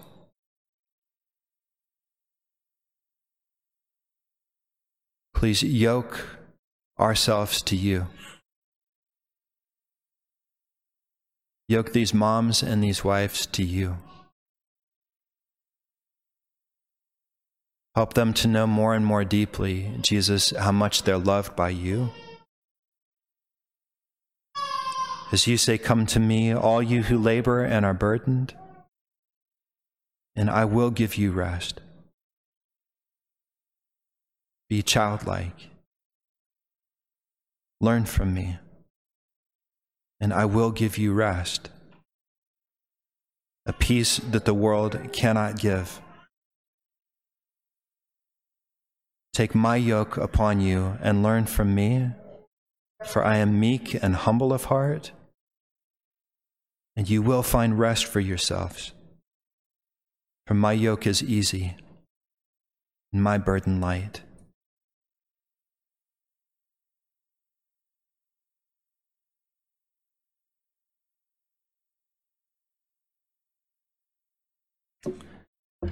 Okay. Ready to start the final talk of the day. And again, um, uh, it, has been such a joy for me to be here with all of you and to see so many familiar faces and to have so many memories uh, come back uh, as I see you. And so um, please know uh, in my masses this weekend, I'll be praying especially uh, for all of you. And um, uh, yeah, with that, we'll go into this final talk, which is on um, how the Beatitudes fit into motherhood, and especially focused on Jesus saying, Take my yoke upon you, for I am meek and humble of heart. And just talking, what, what, what does that meek, humble heart look like, especially as it pertains to motherhood? So, why don't we start with a prayer? In the name of the Father, the Son, and the Holy Spirit, amen. Jesus, we're so grateful for you and so grateful for the image of your sacred heart. In a special way, you revealed that to St. Margaret Mary. In your heart that has been pierced,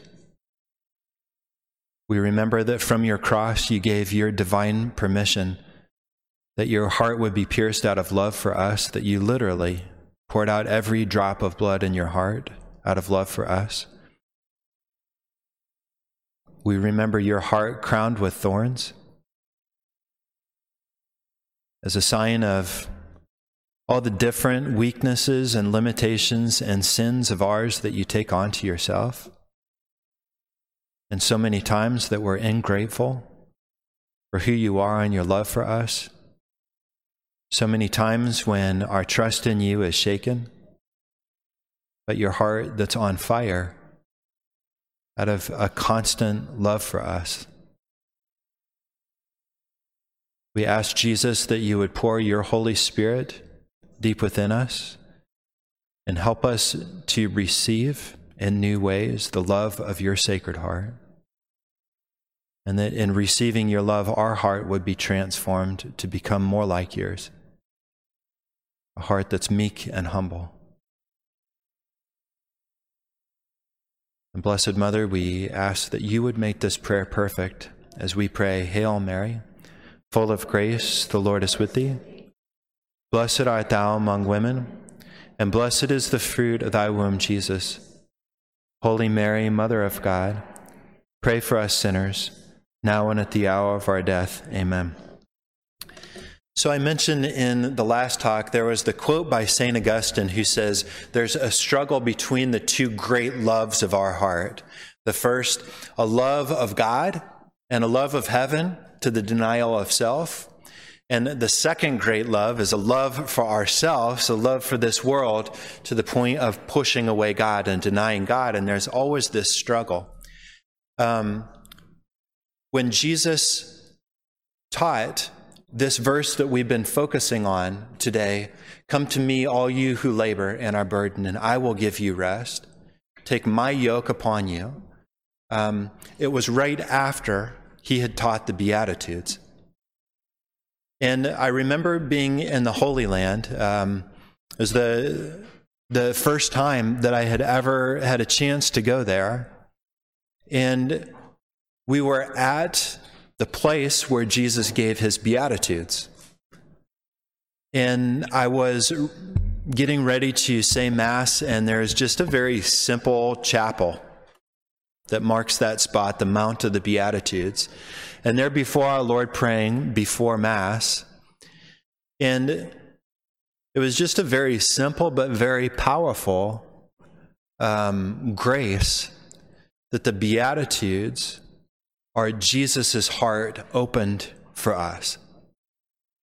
So when Jesus' heart was pierced from the cross, uh, the Beatitudes are Jesus' pierced heart revealed to us.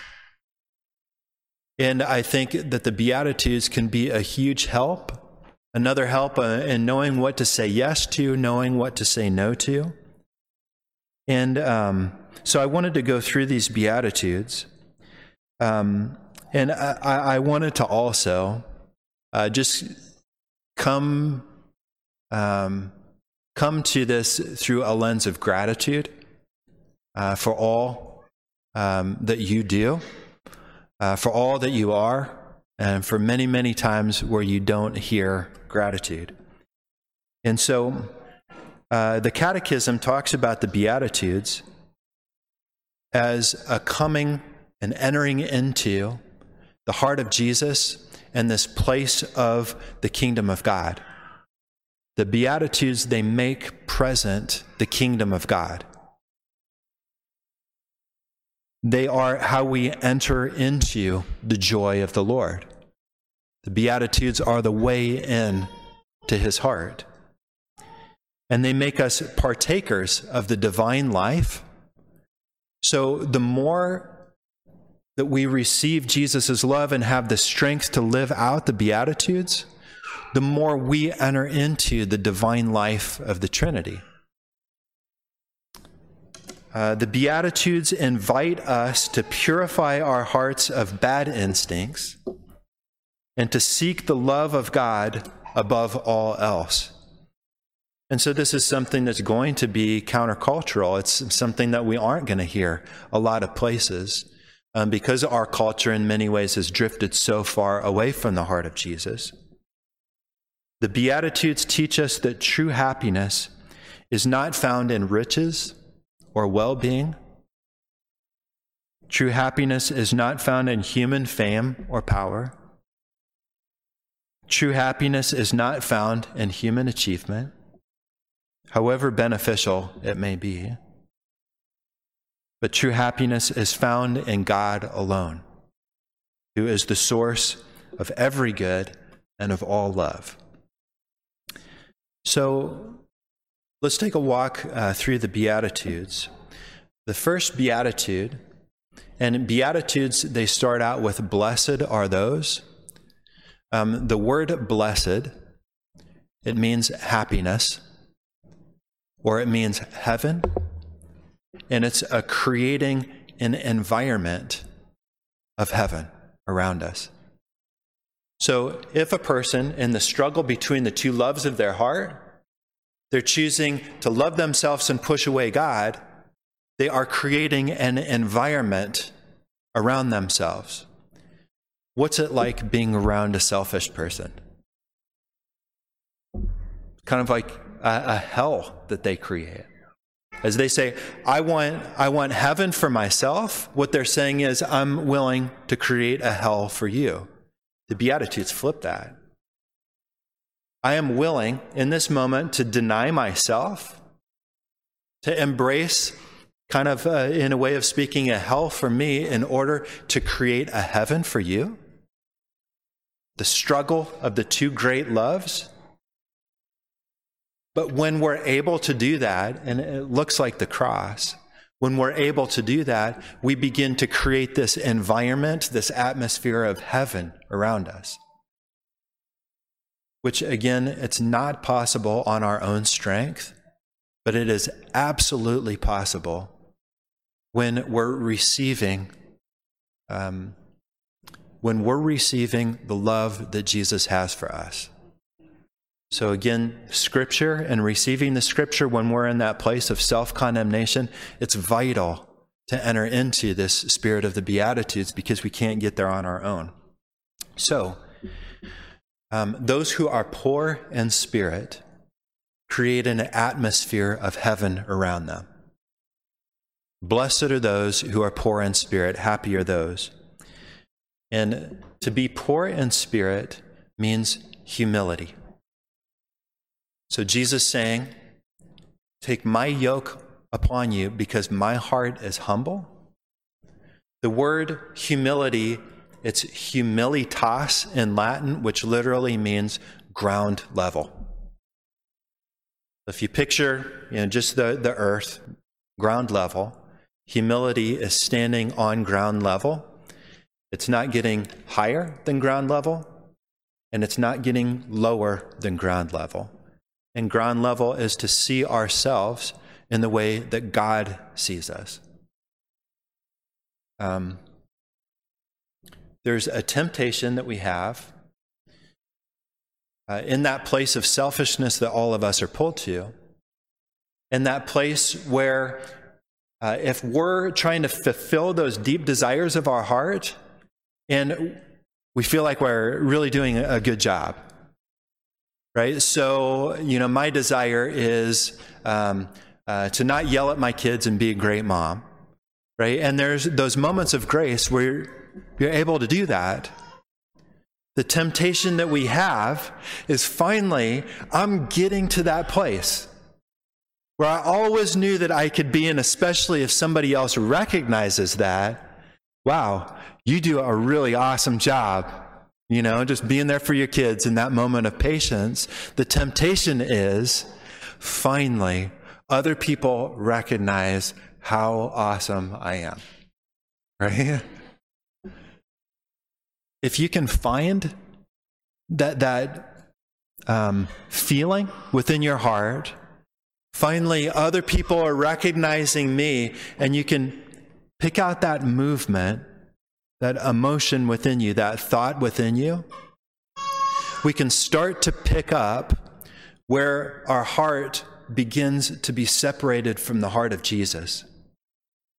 And in the spiritual life, there's a principle. The, what, what goes up must come down. Right? Look at me. I finally figured this out. I have learned how to be God. This is uh, amazing, right? What goes up must come down. It's only a matter of probably minutes before we hit our very normal weakness and limitation and sins. And what happens when we do that? The higher we go, we don't just go back to ground level. The higher we go, we go below ground level. And that's the shame. And that's the self condemnation. I failed again. I messed things up again. And um, one of the um, lights of the spiritual life is the enemy called the deceiver and um, the accuser. The deceiver, look how great you are. People are finally recognizing you you're learning how to do this, right? That's the voice of the deceiver trying to get us into that place of pride. And then um, when we realize our weakness and our limitations, which are normal, right? Do you have weaknesses and limitations? Congratulations, you're a part of the human race, right? When we get to that place, St. Catherine of Siena called the deceiver the pickpocket because he's trying to pickpocket that relationship with Jesus. Jesus is the source of those good things. Jesus is the one who helps us to be fully alive. If we are lifting, being lifted into that place of vanity, we're not there with Jesus saying, saying Jesus, thank you so much. And the enemy tries to pickpocket that gratitude, um, tries to pickpocket that union with Jesus, the good things that he's given us are meant to bring about. The voice of the accuser, or the voice of the deceiver, it was all you quickly becomes, when we hit our limitations and weakness, the voice of the accuser. You are so worthless. You're not good enough. You failed again today. I thought you are farther than this. You are supposed to be a lot farther than this, right? It's the same enemy the voice of deception and the voice of accusation. It's like a carrot, the bait the more we go for that bait, the more we'll get rocked by the accusation. Humility is ground level, which is gratitude in the good, honesty in the bad. Jesus, I surrender myself to you in moments of the good. Please take care of everything for me. I do not want, I know where this lifting up of my heart goes in pride. I don't want it. Please take the spirit of pride away from me because I don't, I don't want to come down. Um, Jesus, I surrender everything to you. Humility. Um, do you, do you, we recognize how weak we are and know it's okay? It's okay. Your life is messy. Mine is too. It's okay. Do we recognize how strong Jesus is? Right? That image of Isaiah and the coal held to his mouth, and in that moment, boom, all of his weakness and sin are taken. So, in that place of humility, uh, for all um, you moms out there who suffer from infertility, thank you for um, the way that you show humility in placing your trust in Jesus. Because it's an amazing example uh, to all of us. Wives, uh, moms who have had unplanned babies, thank you for your courage. Thank you for that trust in Jesus, that place of humility.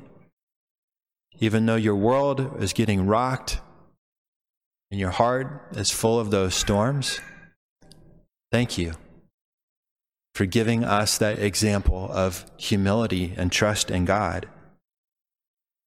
Um, for all you moms who care for sick kids, for all you moms, kids with special needs, casting all your care on Jesus who cares for you. It's how we learn what humility looks like as kids. Thank you. And what happens if we don't do the greatest job when we're in those places? And there's you know, that self condemnation, wow, I haven't been doing a good job with that. Very simply and gently, Jesus, I surrender myself to you. Take care of everything. Please fill me with the grace of humility.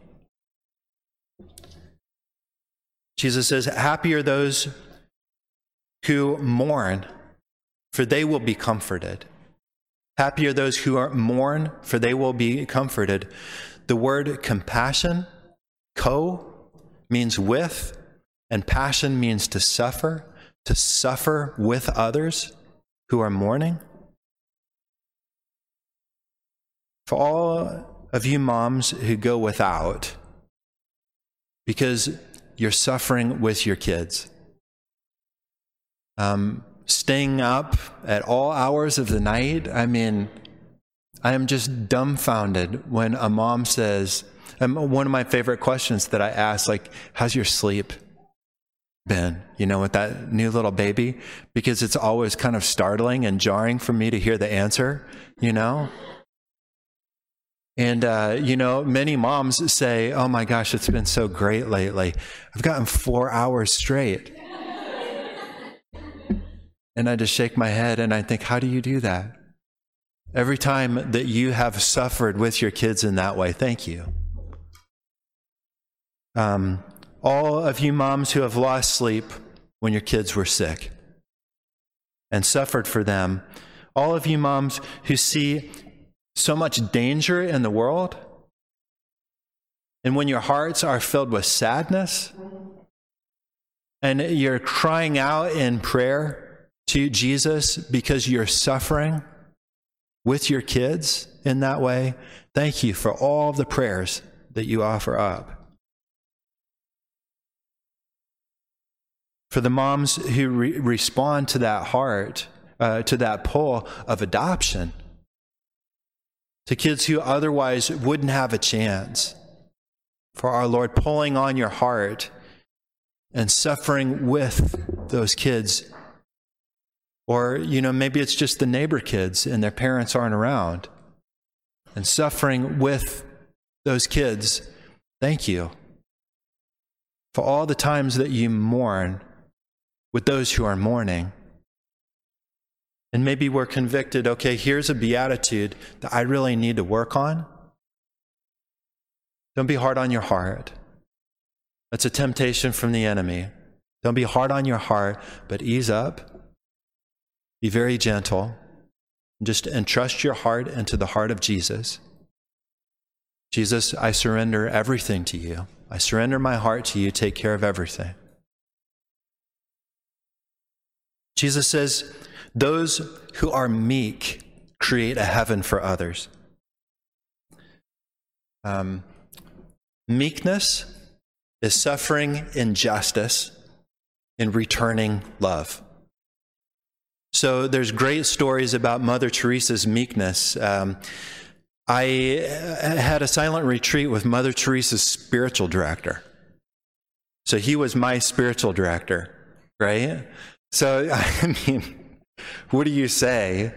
You know, like, I'm really sorry, you know, for what I'm about to say, you know, because I know you didn't hear this from Mother Teresa, right? Um, he was talking about Mother Teresa face to face with the Chinese dictator and him saying, Okay, wh- wh- what do you want from me? And she was asking that the missionaries of charity could be brought into China. And Monsignor Esseff is the priest, and he said he was such a pig to her, and he had this huge cigar, and he sat down next to her to try to um, belittle her and you know cause all of this fear and he's surrounded by all of his you know guard and everything and he's taking this cigar and he's blowing smoke into her face so he's just such a pig and Mother Teresa looked him in the eye and she said, You know, on that question, what do you want to do in China? She said, I want to bring the love of Jesus Christ and the love of his mother to you and to all of those you serve. Receiving injustice, returning love, that's meekness. She was in Calcutta and there was a little kid who was starving. She took him into a bakery and said to the baker, Please, can I have bread for this little child? She's starving. And the baker spit in Mother Teresa's face. So she wiped off her face and she said, Thank you for that gift for me. Now, please, can I have some bread for this little girl? She's starving meekness. Jesus in his passion. Jesus, who is the, the sinless one, being struck full on when the high priest says, What have you been teaching? And he says, You were with me. In the temple, you heard everything that I preached, and a guard striking him full on and turning. And Jesus says, If there's something wrong that I have said, let me know. But otherwise, why do you strike me? Receiving injustice and returning love, right? And that's ultimately the cross. Um, for all you moms, when your kids have embarrassed you and you love them anyway, um, for all of the patience in the face of talking back and disrespect, uh, for all of the times that you've received injustices in your marriage from your kids, thank you for your meekness. Um, it has taught, it teaches all of us what meekness looks like. Especially, you know, I think of my own mom. Right? This is how I learned these things primarily. Um, thank you for all that you do for your kids. And if you say, here's an area that I need to grow in, it's okay. Gentleness on your heart, Jesus, I surrender myself to you. Please take care of everything. I invite you into this place in my heart. And it's possible with Jesus. Jesus says, Those who hunger and thirst for righteousness create a heaven for those around them. What does it mean to hunger and thirst for righteousness? Righteousness is obedience. So to hunger and thirst for obedience, you know, picture the last time you were really hungry or really thirsty and that feeling of, I just, you know, I, I need this badly. To need to be obedient to God badly. For all of you um, who are so courageous in obedience to God in the midst of a culture who's many times not, for your courageousness to walk into a supermarket with your kids, you know, and to take, you know, the insensitive, selfish comments. Thank you for that. Uh, for all of you who are trustingly practicing NFP and a contraceptive word for the courage that's there, for hungering and thirsting for that obedience when sometimes it's so hard and it doesn't make sense, thank you. We have learned so much, all of us, from watching that. Thank you. Jesus says, Blessed are the merciful. Happy are those are the merciful. Those create uh, those who show mercy create a heaven for the people around them. Um, mercy, loving even when it's not deserved.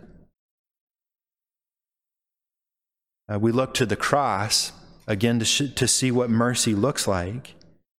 Um, wives who are hurt deeply by their husbands and invite Jesus into that pain.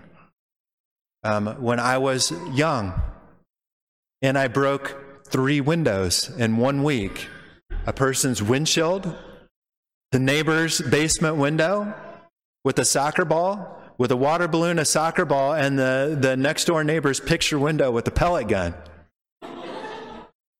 just decimating my parents' insurance. so grateful for my mom's mercy that I'm alive to tell that story. when they were called from the emergency room, my first day at college, because their son running down the hallway jumped too high to karate kick his buddy and clothesline himself on the metal door frame. Five staples from the emergency room. So grateful for mercy. Every time that you have shown mercy, thank you. Blessed are the clean for the thousand times a day that you show mercy. Blessed are the clean of heart, for they will see God. Feminine spirituality has a great desire to have that strength of heart and to use that strength of heart to nurture, to give life, to love. selfishness tries to twist that to nurture ourselves, to give life to ourselves, to love ourselves, and making somebody else an object to that end.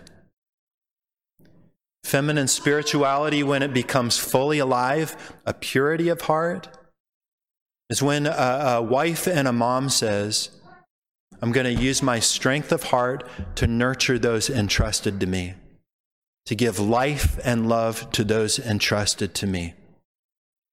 It's where her heart comes fully alive. For all of the times that you have done that, thank you. Blessed are the peacemakers. Pretty self explanatory, right? Um, when you're going to lose it, and the kid has pushed that button how many times, right? And you choose to move into that place of trust with Jesus. Thank you. And for all of those times when it was too much, right? You're normal. And it's just, there's a place where a heart can turn to Jesus and say, Jesus, I surrender myself to you. Please fill me with your peace. We can't give peace if we don't receive peace. And finally, blessed are those who are persecuted for the sake of righteousness. When the culture does not understand you, when your kids hate you for not letting them have a smartphone? Thank you. Thank you. I hated my parents because they would not let me have a Nintendo. I was gone from the house as often as I possibly could to my friend's place because they had Nintendos and I didn't have one. Right? The greatest joy of our life is when mom says you can rent a Nintendo for tonight, right? I hated my parents. Oh my gosh, I'm so grateful. I am so grateful for the strength they showed there. Um, it's countercultural. But every time that you protect your kids and you are persecuted for it, thank you. Um, when you choose to put Mass in front of all kinds of other activities, and you feel that pressure from you know sports teams or camps or you know whatever it is all of the different activities and when you stand that ground and you're faithful in that way and you take heat for it thank you. You are creating heaven for all of us. And what happens when we fail in these things right? We realize how weak we are on our own, how limited we are on our own. And in that place of vulnerability, we go up and we go out. I call it spiritual martial arts. Up and out. Up towards God, Jesus, I surrender myself to you. And out towards others. You know, really look at the women who are gathered here you know, here's a, a, room full of sisters that maybe you would not have otherwise picked, but a room full of sisters who have the same desires that you do. You know, as Marilyn pointed out, don't be afraid to reach out. We're not okay on our own because we've been created for relationships. Um, and so, why don't we end with a prayer? In the name of the Father, the Son, and the Holy Spirit, amen. Jesus, as we turn our hearts to you from a place of gratitude, gratitude for your love, gratitude for the graces that you desire to pour into these moms' hearts, these wives' hearts. Jesus, help us to receive the Beatitudes as visible descriptions of how your heart is towards us. Cut through our mind blindness and the lies of the enemy that try to tell us differently. Help us to receive your sacred heart that is on fire out of love for us. Please, Jesus, strengthen our hearts, that our hearts would become um, places of love, places of heaven for those that you entrust to us.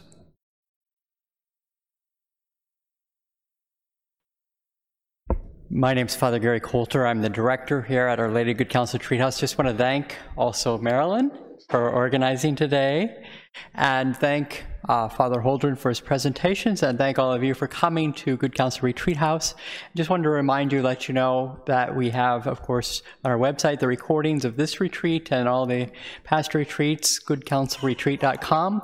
And then, of course, our list of upcoming retreats, which will be resuming in person retreats and online. We're also very happy Father Holdren will be coming back the first weekend in second weekend in December, one of those for retreat on marriage. So we'll uh, look forward. Maybe some of you want to come for that one as well. And thank you again, and uh, God's blessings and